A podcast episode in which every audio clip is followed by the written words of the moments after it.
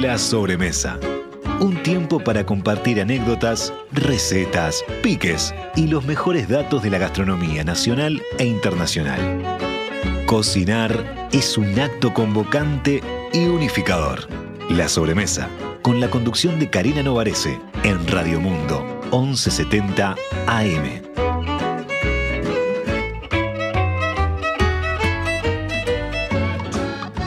Presenta la sobremesa Productos Gourmet de Alimentos de Ambrosi.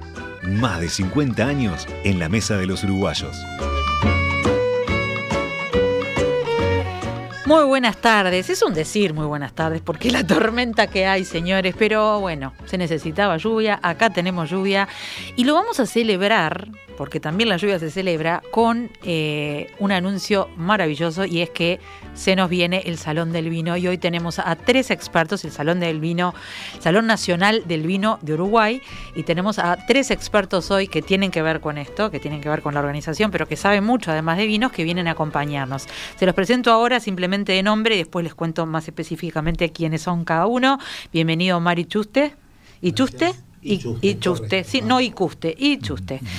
Eduardo Lanza, este, que no necesita presentación, pero lo vamos a presentar porque se lo merece, y Pablo Rodríguez Meseta, bienvenido. Gracias. Eh, diferentes generaciones y diferentes experiencias, pero todos enamorados del vino.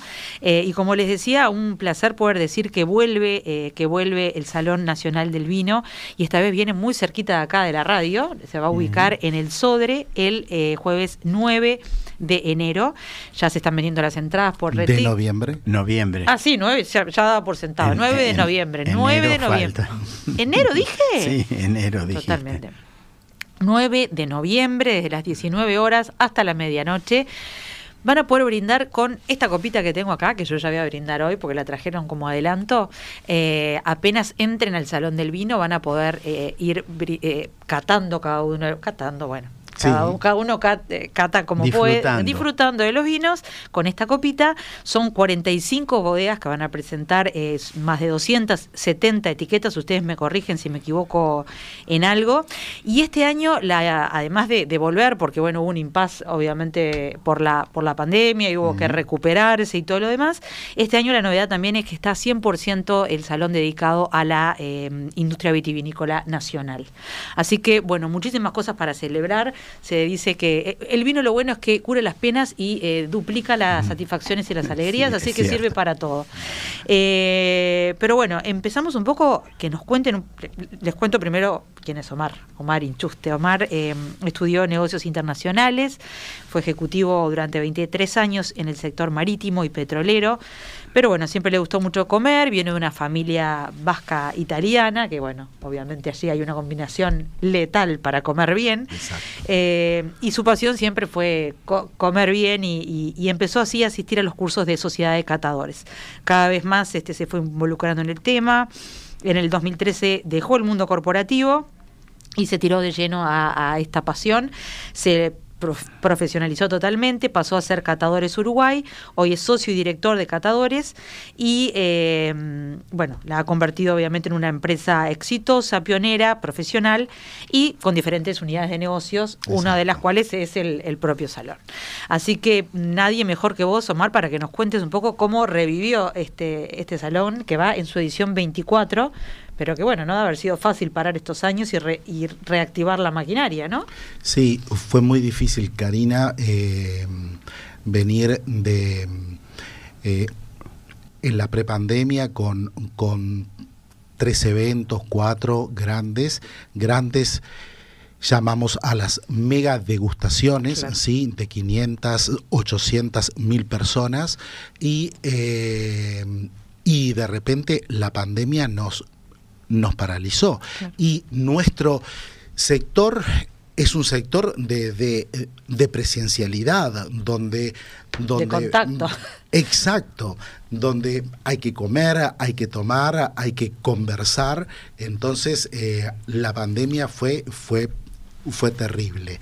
Pero bueno, pasó y, eh, y, salieron fortalecidos. Ahora tienen nuevo, nuevo escenario, nuevo, eh, nueva sede. Exactamente, porque propuestas. si bien eh, la tradicional casa de los eventos de catadores era Punta Cala, Bueno, Punta Cala no existe, hay muy pocos eh, salones mm, en la ciudad, entonces eh, un día caminando por Andes, eh, ¿Se te ocurrió así? dijimos, Ah. ¿y, ¿y por qué no en el Sodre? Y, eh, y- que además es un edificio maravilloso. Vos me, me comentabas, es una forma también de volver al centro, que siempre es importante. Eso. eh, volver a, a revalorizar lugares eh, muy buenos que tenemos. Y además ahí van a tener la combinación, además, de, de- de que el arte también se va a fundir con el vino, ¿no? Y con la comida. Por supuesto, porque eh, lo que mm, nosotros difundimos desde Catadores es la cultura del vino, ¿sí? El vino forma parte de nuestra civilización, claro. ¿sí? Entonces, eh, eh, es un hecho cultural. Y Claro. el Sodre es, bueno, es la casa de la cultura, ¿sí? Eh, eh, así que bueno, va a haber sinergias entre, entre el vino y eh, las artes de la, la- de la danza, Claro. la lírica, el baile, pero esas son sorpresas Son, que son sorpresas, no pero te voy bueno. a contar. No Eh, te son voy a sorpresas, pero para que, la gente sepa que es un, un extra súper eh, disfrutable también, ¿no? Además del vino. Exacto. Eduardo, gracias por estar con nosotros Por de vuelta. favor, Más de una vez hemos acá. conversado con Eduardo Lanza, ingeniero químico, experto en vinos. Bueno, también su pasión lo ha llevado a visitar terruños, descubrir cepas, probar las más, las más variadas etiquetas. Eh, y la verdad que Eduardo tiene una, una gran cualidad y es que él cuenta las historias de los vinos también. No solamente Sí. habla de vinos, ¿no? Y lo viene sí. haciendo desde hace más de 20 años. Escribe sobre el tema, enseña eh, y siempre con, dándole con- ese contexto histórico y cultural de que, también Omar hablaba. Eh, Eduardo, ¿qué, qué, qué importancia tiene esto de dedicar un salón a, a la industria solamente uruguaya? Porque también significa que, que estamos en un momento donde crecimos, Mirá, ¿no? Donde, donde podemos sí. hacerlo. ¿no? Antes, a- hace 24 años tal vez no, Eh, no se tiene que ver hacer. con tiene que ver con la génesis tiene Claro. que ver con la génesis porque el primer salón lo hicimos en el año 96 O- este y esto fue porque la década del 90 fue una deca- década de mucha efervescencia en cuanto a, a los nuevos vinos que estaban eh, produciendo las bodegas uruguayas vinos de calidad que antes eh, todo el siglo, todo- todas las décadas anteriores, las bodegas nacionales y también las argentinas y chilenas, podemos Sí. decir, era lo mismo. Lo, lo principal era vino de mesa, era lo que dejaba el dinero en, en el bolsillo y... Había que y bueno, las damas juanas. Claro, las damas juanas de 10, este, el vino suelto que se vendía en aquella época en los, en, en los locales de barrio, en, en los comercios de barrio. Y bueno, y entonces empezó esa renovación de, de las bode- de los viñedos primero, después de, de las bodegas. Entraron en el sector eh, enólogos jóvenes que con un empuje muy grande, porque se les abría una perspectiva de poder hacer cosas nuevas que antes no podían, porque el viñedo nacional estaba, eh, en fin, estaba para lo que para lo que el mercado pedía en aquel momento, punto. No, claro. no, no- no se hablaba de calidad, se hablaba de una Cantidad. se hablaba de suficiente, suficiente. ¿no? ¿Entendés? Y entonces, bueno, ahí fue que eh, un, un grupo este, que estábamos muy eh, en- enroscados de alguna manera con las bodegas y, y conociendo a los a los este, enólogos y, y probando las nuevas cosas, dijimos, bueno, esto que nosotros hacemos eh, eh, un poco en pequeño, en pequeño comité, ¿por qué no lo hacemos, mm, no lo proyectamos? Y ahí fuimos a hablar con el centro de bodegueros y eh, les propusimos la idea de hacer un salón eh, del vino que era para poner en contacto, eh, dar a conocer los nuevos vinos finos, también, digamos que en esa época fue cuando salió la sigla BCP, antes Claro. no existía la, la categoría BCP, y ahí empezamos, y ellos nos, nos dijeron, sí, sí, vamos. Y Sí, este, Te entiendo, eh, mira, me, me hiciste acordar porque yo soy de la generación que veía a su papá y a su abuelo con la dama Juana llenar la botella claro. de- del día de cristal, porque se tomaba vino de mañana, de noche. y yo que, y yo que soy y yo que soy Eh, mayor que vos, me acuerdo a mi Yo no abuelo. llegué a tomarlo yo directo porque- No, no, pero me acuerdo a mi abuelo tomando, sirviéndose vino tinto y poniéndole en, en, el, en el vaso, porque lo tomaba en vaso, ¿no? no sí, en vaso, qué copa. En vaso, qué copa. Le ponía sacarina. Ah, y claro, porque, era, era bravo. Eran bravos. Bueno, nosotros te digo que como, como ya a los 8 o 10 años el vino con agua estaba muy permitido. Sí, sí. Muy sí, permitido. sí, sí. Hoy en día no, creo que sería políticamente Claro, incorrecto, pero, en ese casi, momento Casi te diría, eran vinos que pedían agua o sacarina. no, con agua venía bárbaro porque el agua siempre fue un embole para Claro, los niños en claro. general, salvo ahora que los más sanos, eh, y entonces el vino te lo, te levantaba. Eh, bueno, quiero presentar también a, a Pablo Rodríguez Meseta, el más joven de la mesa, eh, pero no por eso con, con poca experiencia. Pablo empezó en el mundo de los vinos un poco, él dice que, que, que sin sin demasiado rumbo, Eh, aunque llegaste a hacer vino casero de uva frutilla, ¿no? De esas uvas. Sí, en realidad mi abuelo. Tu abuelo, realidad mi tu abuelo hacía- decía, tenías, hacía como, mucho tenías como esa, el esa imagen. vino, vineta, Claro. todas esas cuestiones. Pero bueno, te tiraste a estudiar sommelier profesional en Facultad de Química, primero como curiosidad porque estudiabas arquitectura, de a poco te fuiste volcando al mundo del vino y en 2013 te recibiste como, como sommelier. Eh, trabajaste ocho años en, un hotel cinco estrellas, surgió la posibilidad de, de, en 2015 empezar a trabajar en Facultad de Química y hoy sos director, sos director académico de la carrera de sommelier profesional, que la verdad, ya hemos hablado acá también del tema, es un, un- un orgullo tener una carrera así, que, que además sea en una universidad pública, eh, y bueno, y conozco gente muy buena que ha salido de ahí. Además, eh, sos barista barista por profesional, fuiste Sí. barista training de la base Uruguay. Eh, en el 2016 tu- eh, obtuviste el Certified Sommelier en nivel 2 eh, de la Court of Masters Sommelier y en el 2018 en nivel 3 de, bueno, decime vos todas esas siglas, W, eh, WST. Eh, pero bueno, significa que es eh, un muy buen sommelier. Eh, y también eh, tuviste en este tema del emprendedurismo. En 2019 y 2020 desarrollaste el evento Avinate, o Eh, mm, hablemos de vino. Así que también eso te une con, con el Salón del Vino de alguna manera, ¿no? El, el- el querer mostrarlo. Eh, vos que, que empezaste más acá eh, con todo esto de los vinos, ¿cómo, cómo has visto esta evolución que, que si uno la mira así distraído es, es, es impresionante, eh, pero la verdad se fue haciendo, como dice Eduardo, a poco también, ¿no? Mira, eh, la verdad que en los últimos 10 años, por lo menos, impresionante, creo que la otra vez comentábamos con Eduardo también. eh, yo me acuerdo cuando me recibí en el 2013, el 2013 ahora, 10 años, eh, la cantidad de vinos Mm. Nuevos y bodegas nuevas que han aparecido de pequeños proyectos o, o proyectos que se separaron, que hicieron mitosis y siguieron por sus lados, eh, es impresionante. Y también a lo que se han animado a algunas bodegas más tradicionales que van innovando con, con nuevas cepas. eh. Por ejemplo, eh, yo ahora veo cepas que nunca había visto en mi vida. Tampoco soy una experta, ¿no? Pero estábamos acostumbrados a Tanat, Merlot, Cabernet Sauvignon, eh, a los blancos, eh, Sauvign- eh, Sauvignon Blanc, Chardonnay. Pero ahora, además del albariño, que ya el de albariño se hizo palabra sagrada Sí, acá, sí, sí. eh, ¿qué, qué, qué está apareciendo? ¿Qué estás viendo vos en el, en el mercado que, que vale la pena tener en cuenta cuando vamos a elegir un vino? No, eh, en realidad... eh, Para innovar un Re- poco, ¿no? Realmente en variedades es impresionante, o sea, cada vez hay más que siguen plantando, pero es por un tema que estamos en una época de velocidad, que queremos la noticia, la novedad, entonces cada todas las bodegas intentan, más allá del portfolio fijo que tienen, de buscar algo distinto. Bueno, ya sean los vinos naranjas, ya sean Mm. los vinos de mínima intervención, ahora que se están buscando mucho, y algunas optan por buscar variedades quizás poco conocidas, no sé, por nombrar alguna anchelota, ahora que hay un Ah, par bueno. de variedades de, para para de mí, bodegas que están plantando. enchelota. Anchelota. Ah, Ancelot, ¿de dónde? Es una variedad italiana, del norte de Italia. ¿Y ah, con qué lo podés a- asemejar? Y digámoslos con un tanat suave, o Ah, sea, es un mirá. vino de mucho color, mucha intensidad, quizás no tan potente en boca, pero es una alternativa, por ejemplo, para los que gustan Mira, el mira, a mí me gusta el vino y todavía no lo había descubierto, así que... Ese por poner un ejemplo, bueno. no sé, Sinfandel, Sinfa- eh, Sinfandel Marcelán, ahora está bastante, El tiene Marcelán, su sí. protagonismo también.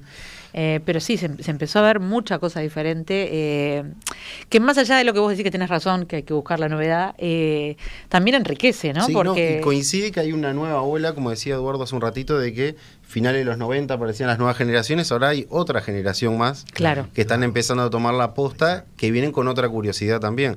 Los que vinieron atrás dijeron, bueno, vamos a innovar en esto. eh, y bueno, la nueva generación que ya está tomando la posta, de ya las bodegas más con más años arriba, son las que también se animan a decir, bueno, yo soy de otra Claro. generación, no quiero tanto esto, va, seguimos haciéndolo, pero también juguemos con Doy esto lugar otro". para- para otras cosas. Y habría que decir también, en honor de, de la, del sector y de las empresas del sector, que las empresas del sector y los, digamos, los, los bodegueros, por, como le llamamos nosotros, los habilitan. Claro. Los habilitan, no los frenan. Eso no, es no, no, no, se ve, se ve, se ve. Hemos tenido. eh, no sé si vos estuviste cuando hicimos eh, la mesa sobre Tanat. No, no me acuerdo. No.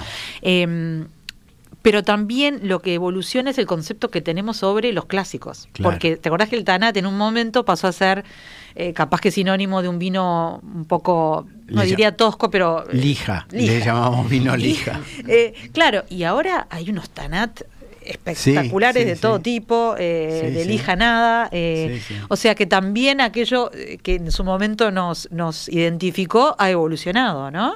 Eh, vamos a ir a una pausa, tenemos tanto para hablar sobre el Salón del Vino. Ya saben que por el 091-525252 nos pueden dejar sus dudas, a ver si quieren saber algo.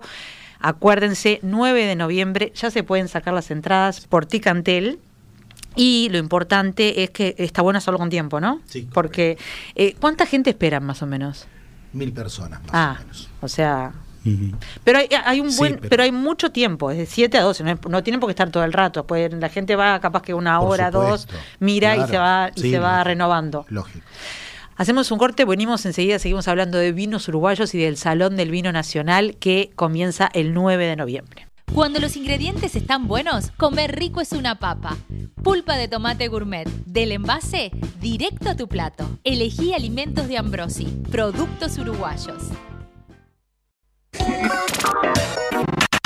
Si querés comunicarte con la sobremesa vía WhatsApp 091 525252 y por las redes de Radio Mundo 1170.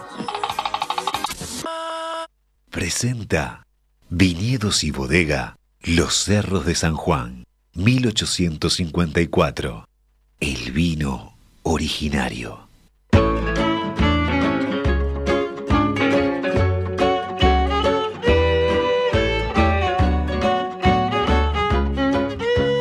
Estamos en la sobremesa en esta tarde gris y nada mejor eh, para tratar de levantarlo un poquito que pensar en un buen vino. En un buen vino uruguayo estamos hablando con eh, tres personas que saben mucho de vino y que además están involucradas en lo que va a ser el Salón del Vino Nacional en su edición 24 que se realizará en el Sodre.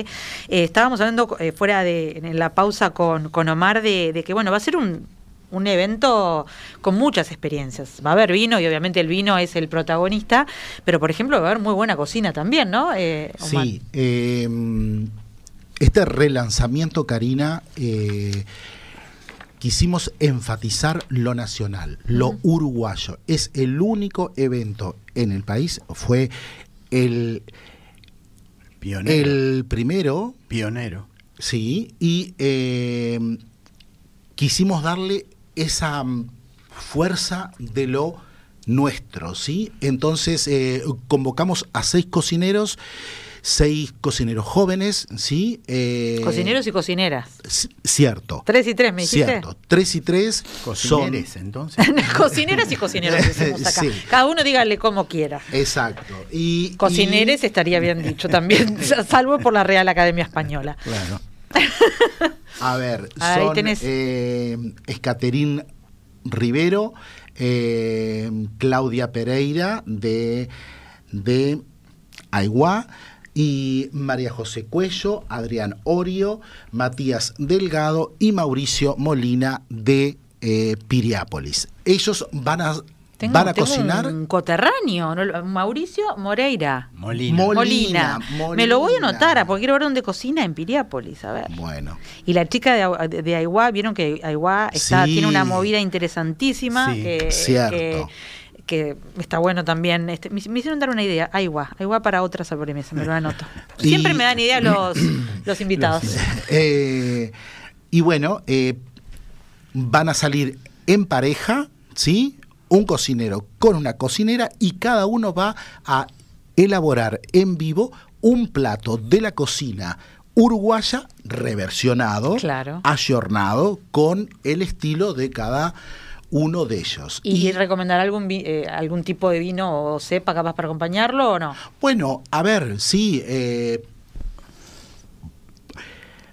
Mauricio, sí, eh, hace sushi y lo va a hacer 100% uruguayo, con arroz nuestro, con pescado nuestro, blanco, ahumado y sushi va muy bien con los espumosos, con el blanco, con El el, albariño, rosado, la con el albariño, exacto, ¿sí? Ah, y mm, Orio, Orio que es un, es un cocinero, es recolector, es, es un genio, eh, eh, cómo transforma el producto nacional, ¿sí? Va a ser una receta muy clásica. eh, que es hace dos lomo, semanas. ¿Así? Por eso, por eso me, me acordaba del nombre. lomo eh, a la arpillera.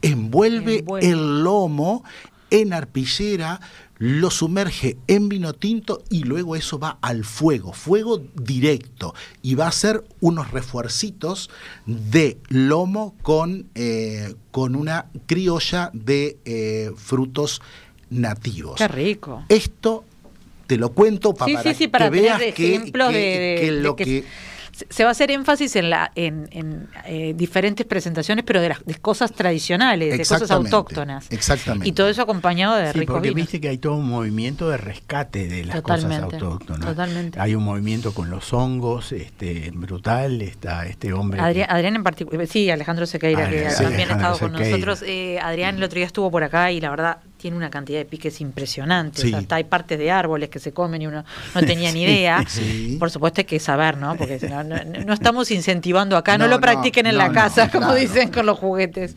Eh, pero, pero está buenísimo que, que, que los vinos estén acompañados o por estas cosas, ¿no? El, el, eh, la- el consejo que me da Omar, que ya se los dejo, es que vayan a ver la web de Catadores, ¿no? Sí, Porque ahí eh, están eh, todos los detalles.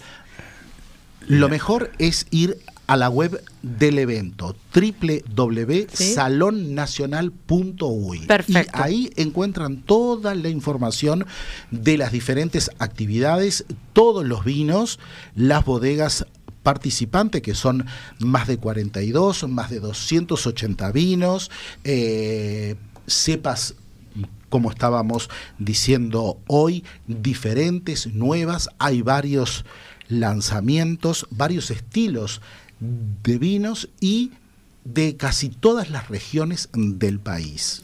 Eduardo, conversábamos también eh, en la pausa que es importante contarles a los que nos están oyendo que si te encanta el vino y sos un fan, bárbaro, pero si capaz que no sos tan cercano al vino y querés eh, vivir una experiencia diferente y aprender, es también un momento ideal, ¿no? Por supuesto, porque es el momento de, de- a ver, e- es, un evento social donde se intercambia mucha, eh, mucha data entre los que estamos allí, porque vos te cruzás con un amigo que él va, eh, vos vas y él viene, ¿de de dónde venís? Mira, probé tal vino en tal lado, anda a probarlo, te lo recomiendo. Este, me, me acuerdo que en Punta del Este me pasó este verano también. eh, un, un- un amigo que, que, lo respeto por, por la puntería que tiene con los vinos. Ay, perdón que Este, te interrumpa, ahí están viendo justamente para los que Sí. están Ah, viendo sí. por YouTube la, la web donde está cada una de las de las bodegas y ahora cuando eh, Eduardo termine de contarnos esto eh, hablamos de eso porque capaz que está bueno hacerse ya como, como una guía, ¿no? Claro, Exacto, Sí, sí. sí. Entonces Es yo le, me cruzo con él, ¿cómo andás? que probaste? Mira, el mejor albariño que probé es este. No puedo decirlo.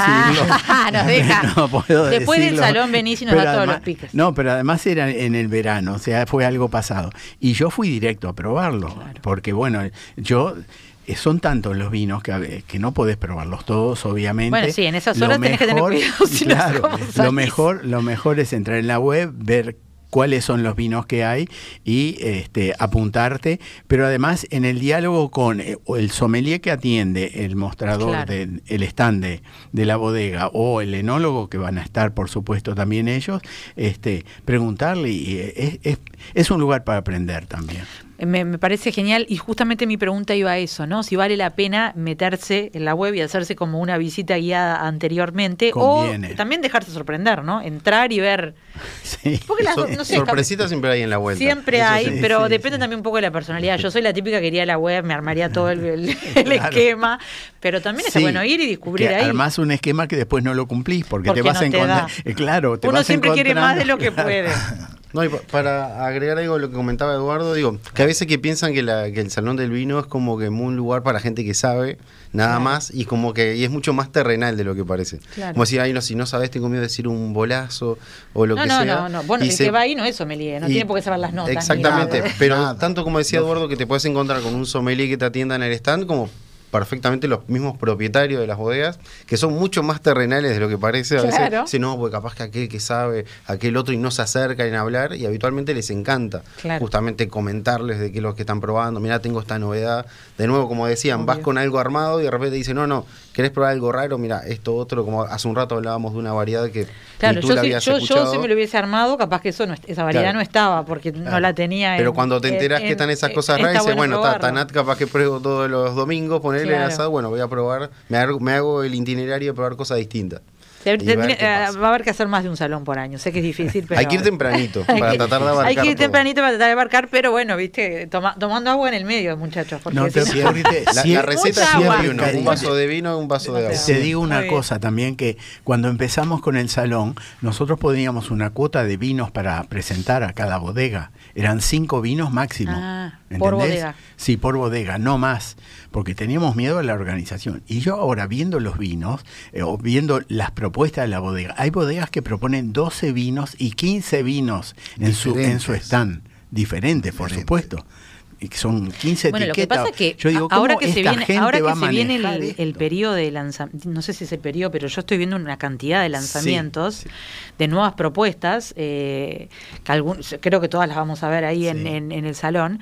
Eh, la verdad que hace falta unos cuantos días para ir probando todo, si uno quiere hacerlo este, Sí, claro. concienzudamente. Pablo, vos, vos, vos vas a estar también haciendo algo que se llama el Ágora del Vino. Contanos Sí. que, de qué se trata. Bueno, el Ágora en realidad es casi que una fusión medio con lo que hablabas hoy de Abinate, que, que- que era Ah. un poco de eso. No era tanto salón del vino, sino eran conversatorios en realidad de, de hablar, darle tiempo de calidad al vino, o sea, de hablar del vino. Y un poco viene por ahí. En los últimos salones, eh, ellos, yo como soy el Benjamín, en esa época era cliente del salón del vino, no estaba lado de adentro. Eh, habían sectores en los últimos que ponerle probabas un vino muy antiguo o, o habían cositas así muy como muy acotadas que a veces también se complicaba porque todo el mundo quería estar, a veces llegaban tarde porque te quedas probando algo y dijimos bueno vamos a dejar que el vino sea el vino por un lado y en la otra punta del, del, del Sodre vamos a hacer un sector de charlas de mini debates, o sea, de 15 minutos, cosa de que si te interesa el tema, participes y puedas preguntar, como estás oyendo, y puedas par- participar de cualquier duda, es la idea también. Bueno. Y que, bueno, y que 15 minutos después ya te vas y seguís probando, o sea, no tenés que perderte medio salón por quedarte una charla. Muy bueno porque tienen, Contá tienen experiencias muy diferentes, Sí. ¿no? Contá Son tres charlas que Sí. se van a ir anunciando en altoparlante, o sea, para que la gente esté atenta Sí. si te interesa. Son tres charlas bien diferentes. Una un poco es para revalorizar el tema de las moscateles, por ejemplo, que quedaron como variedades antiguas, No, pero que- dulces, es de verdad, mesa. pero se vienen Están revalorizando ya hace un buen tiempo. Ya en otros países ya son tan afianzadas fuerte, acá estamos en pleno proceso y sobre todo el tema de los claretes también, que ahora hay algunas bodegas que están empezando a, a trabajar. Ah, mira qué bueno, me diste un buen Eh, dato. Los claretes antes era eh, sinónimo de, de mal vino. Agarrate, agarrate porque Agarrate, Catalina. terminás con, digamos que un mareo importante si le De- dabas de punta. Después va a haber un- una charla de variedades italianas también Ajá. que se, que se cultiven en Uruguay y después se va a cerrar con una un poco más conocida, pero buscando lo que es esa interpretación de la variedad en alta gama que es el merlot. Que Ajá. también es como, siempre el merlot a veces está asociado como un merlocito, como un vino para todos los días. Y bueno, Eduardo bien sabe que en Uruguay se hacen unos merlot Está más asociado con Argentina lo que, pasa, te ¿no? despeina en realidad de Sí. calidad. En general. Sí, sí, en Argentina se hacen excelentes también, pero, este, perdón, que me alejé de No, no, está bien, está. No, no, Este, no, te me quedan muchas no, pe- preguntas, No, no, pero eh, pasa una cosa curiosa eh, con el Merlot, ya que lo mencionaron, porque vos sabés que en el sector los enólogos eh, y los productores lo, lo aman. Aman la uva esa que da todos los años tan, tan buen resultado, se comporta bien en el viñedo Mm. y tiene las condiciones necesarias para dar un buen vino tinto. Yo te diría a, a- a la par de un Cabernet Sauvignon, pero la Cabernet Sauvignon tiene más, eh, más, Más- prestigio, más, más, más, más glamour, más glamour, más.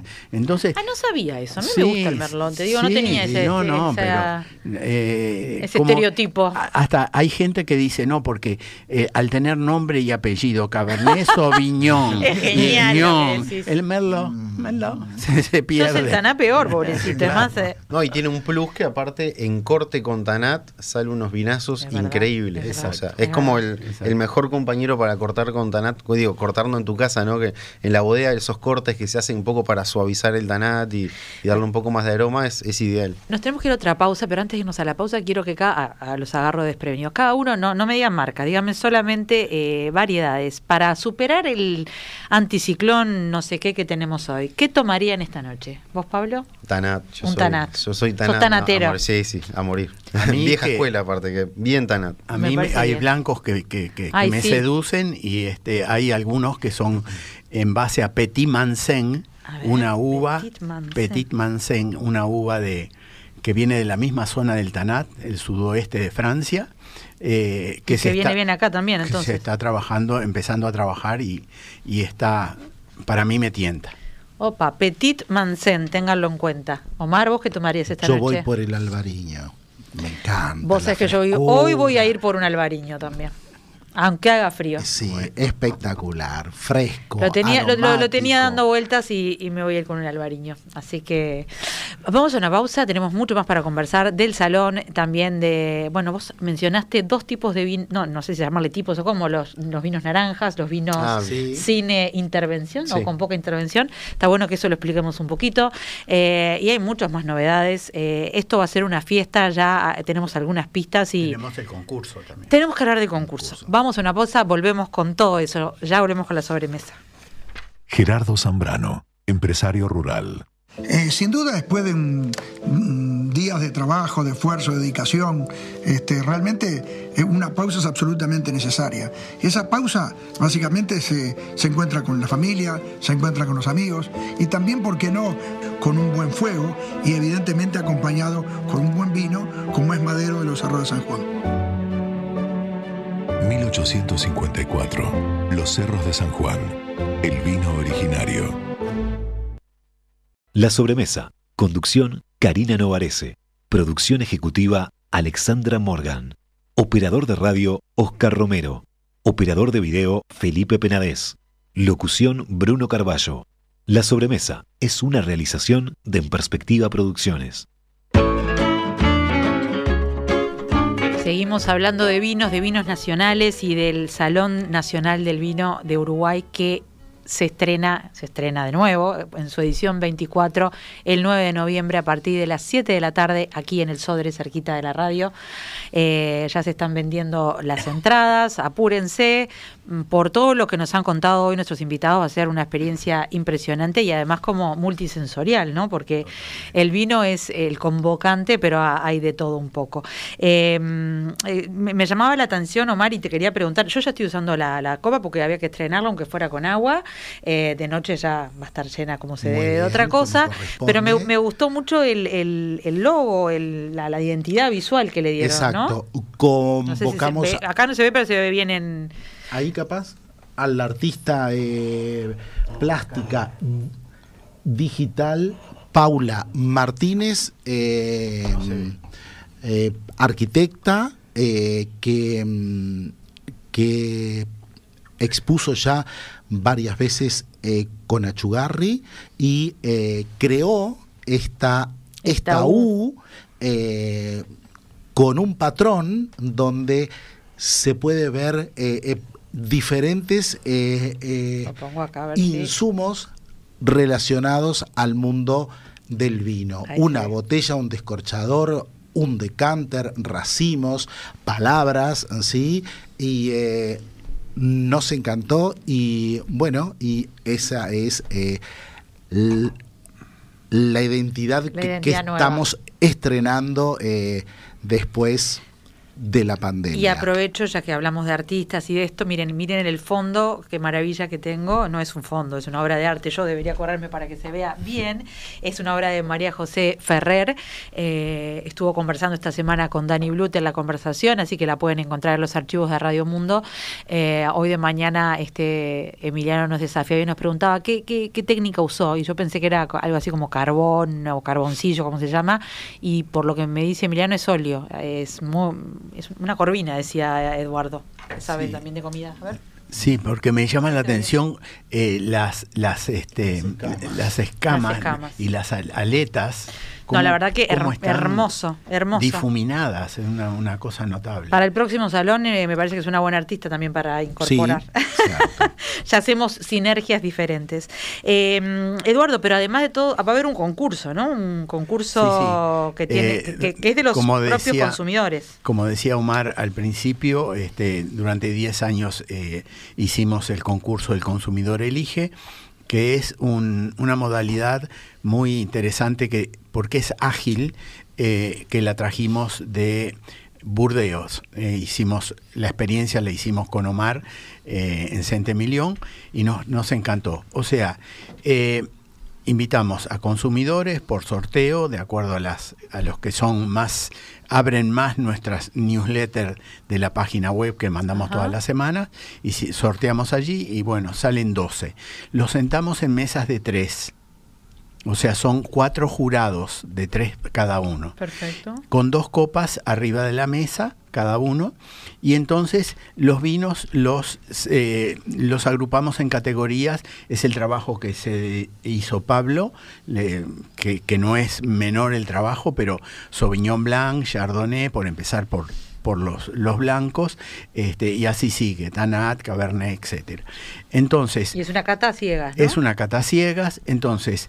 Eh, tiene que haber un, número mínimo que es de cuatro este, concursantes, vinos concursantes. Te pongo un ejemplo. Hay dos Malbec nacionales. No hacemos de Malbec, porque es uno contra otro. Claro. ¿Entendés?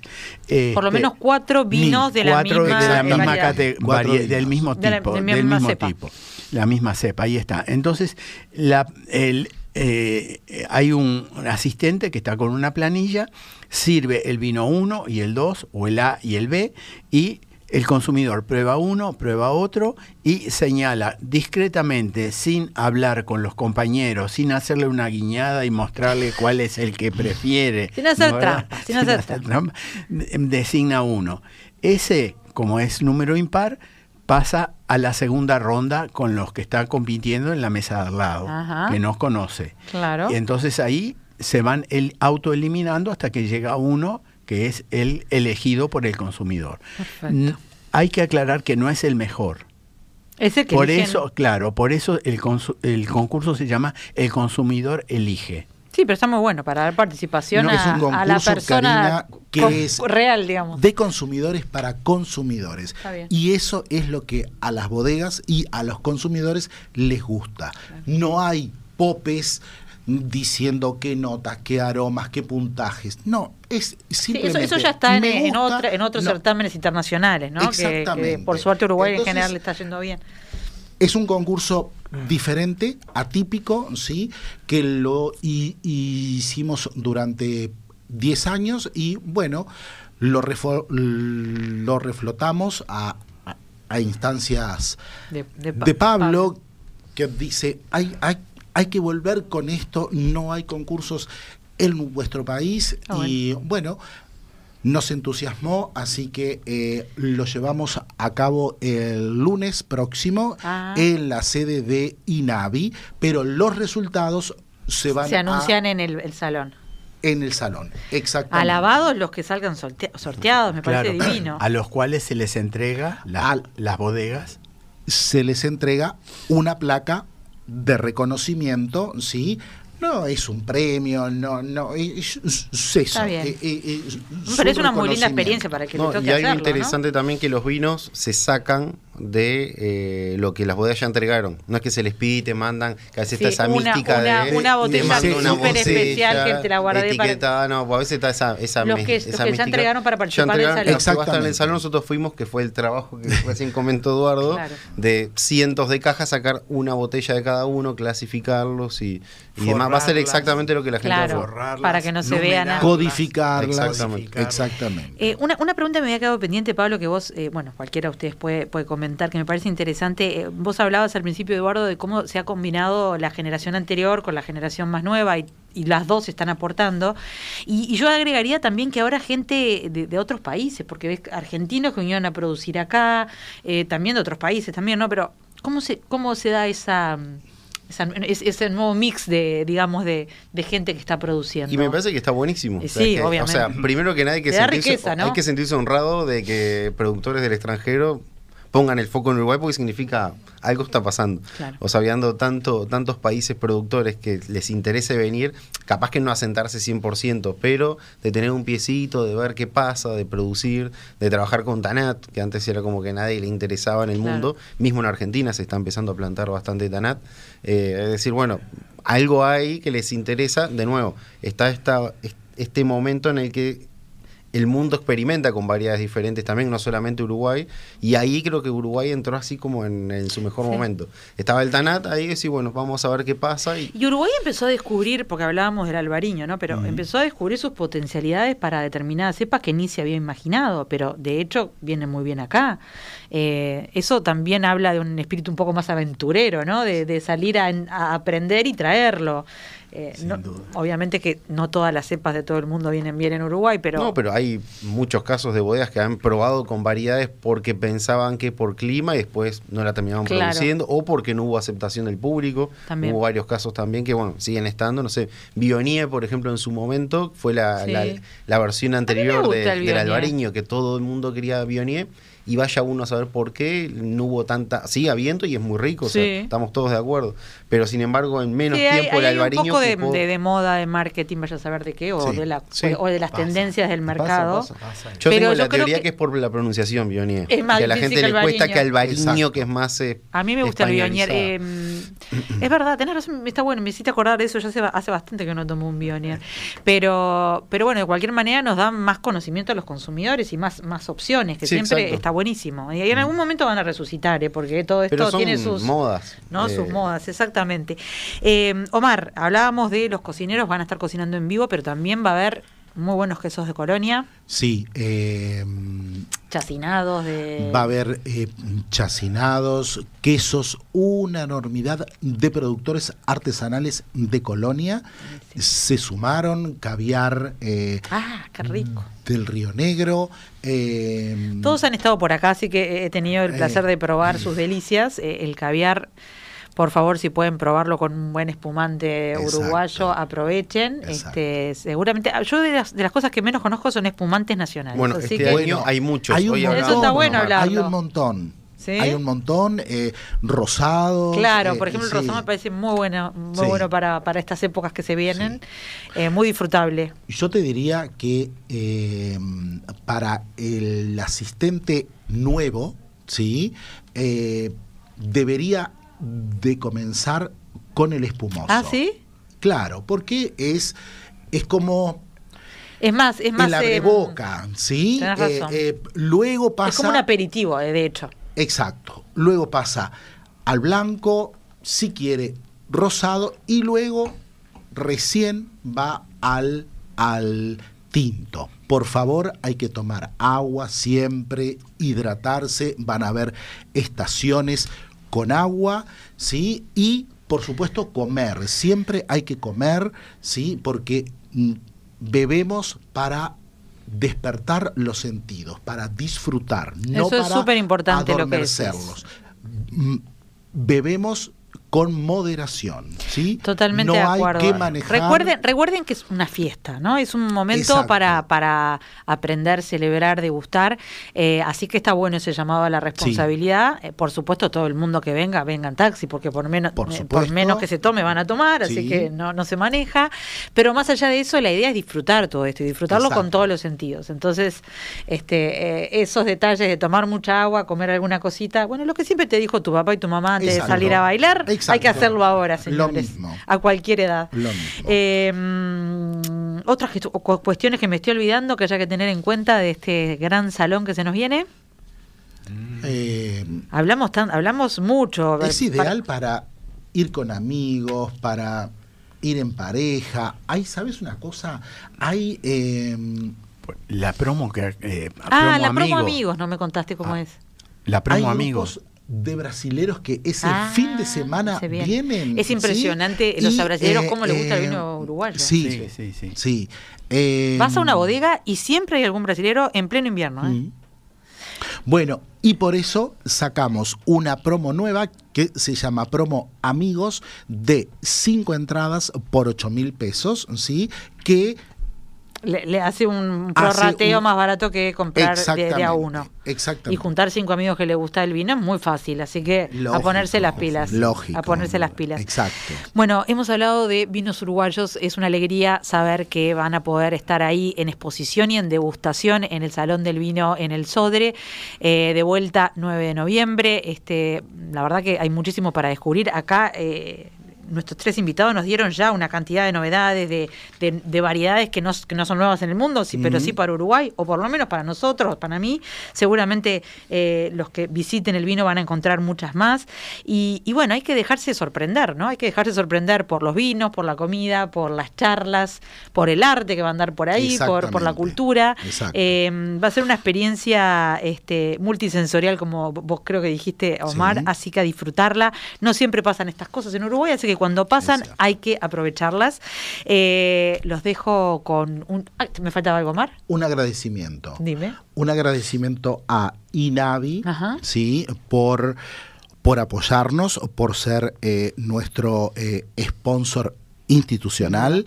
Eh, también al Sodre por recibirnos, Claro. abrirnos sus puertas, a todas las bodegas que se entusiasmaron y nos dijeron, sí, hay que hacer esto porque esto es un clásico, este es el evento pionero y queremos estar a todos los gourmet partner, que es como llamamos a los queseros. A- a las marcas y a los- y a los, eh, productores, eh, y también, artesanales. bueno, a los medios que eh, nos abren sus puertas, nos abren sus micrófonos para po- poder transmitir esto que, que, que nosotros somos embajadores Claro. de las bodegas, ¿sí? Eh, hacia los consumidores. Así que gracias. Por favor, un gran momento entonces del vino uruguayo, un gran momento que hay que celebrarlo. El salón es un momento ideal. Eh, recuerden, en www.salonnacional.ui eh, tienen todos los detalles, los cocineros, las bodegas, se pueden armar este una visita guiada con algunas variedades o Sí. bodegas que quieran, que quieran conocer. Van a conocer cuál es el ganador del concurso de, de consumidores. Bueno, hay un montón de cosas, este, ya saben, están todos invitadísimos, nos veremos por ahí. Hoy, ahora les brindo con, con agua, lo cual no, no es demasiado este, aconsejable, pero esta noche voy a brindar con esta misma copa y con un buen vino. Gracias Eduardo, gracias Pablo, gracias Omar por acompañarnos. Están todos invitados y gracias por acompañarnos. Que se vaya rápido este mal tiempo eh, y para el jueves que viene va a estar divino, seguramente. Y hay de 7 a 12 de la noche, así que una cantidad de horas para, para experimentar el vino y todo el resto de lo que estuvimos contando acá. Que tengan un buen fin de semana. ah, nos vemos, nos escuchamos el viernes que viene.